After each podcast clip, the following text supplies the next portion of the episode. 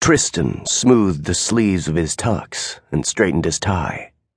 His platinum locks had turned a darker shade of blonde after the accident. Yearning for the warmth of the sun, there'd be plenty of time to run wolf later. Right now, he had other plans. Tearing the city apart, brick by brick, in order to find the asshole who'd torched his club. A mixture of anger and excitement simmered like a raging fire underneath the cool exterior of his alpha facade. Not only had he survived the building's collapse, he'd orchestrated the unthinkable a new club opening within a week. Tonight, he'd publicly demonstrate his steel resolve to the hundreds of patrons eagerly anticipating the grand opening. His team of warriors, trusted comrades would seek retaliation for the destruction of his property and attack on his sister, Katrina. Whoever had sought to attack his family was in for a day of reckoning, as he was already strategizing in preparation for the battle. The heavy pounding of a techno beat reverberated throughout his private office, reminding him that he needed to go upstairs to greet his guests.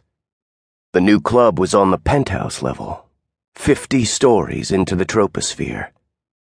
Customers, subjected to heavy security on the ground level, took express elevators that emerged to a spectacular indoor 20 foot cascading waterfall which flowed into a limestone encompassed koi pond. Stunning crystal chandeliers and spectacular black marble floors presented an understated sense of elegance. The main club, encased in floor to ceiling glass, gave way to a breathtaking 360 degree panoramic view of Philadelphia. A large spiral mahogany staircase led to a magnificent rooftop deck, which opened to the warm September breeze. Landscaping, adorned with tiny white lights, presented patrons with a romantic ambiance in contrast to the pounding club scene below. Private luxury rooms, located below the main floor, allowed vampires and supernaturals alike the privacy they sought for feeding and sexual escapades. State of the art video feeds fed into a central security station. Every corner and crevice of the club, including bathrooms, was meticulously monitored for suspicious activity by a team of experts. Tristan hadn't had to rebuild the club.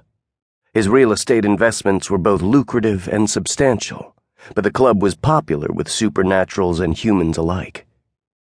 While wolves and witches were welcome, it was the vampires who enjoyed the greatest benefit, easily finding willing donors to satiate their thirst without relying on bottled blood. Humans, on the other hand, often sought to indulge in an orgasmic feeding experience or simply enjoyed walking on the wild side, delighting in the paranormal conversation and sexual ambiance. It was a synergistic relationship, one that he intended to continue to cultivate. A new beginning, Tristan thought, as he curled his hand around the cold brass doorknob.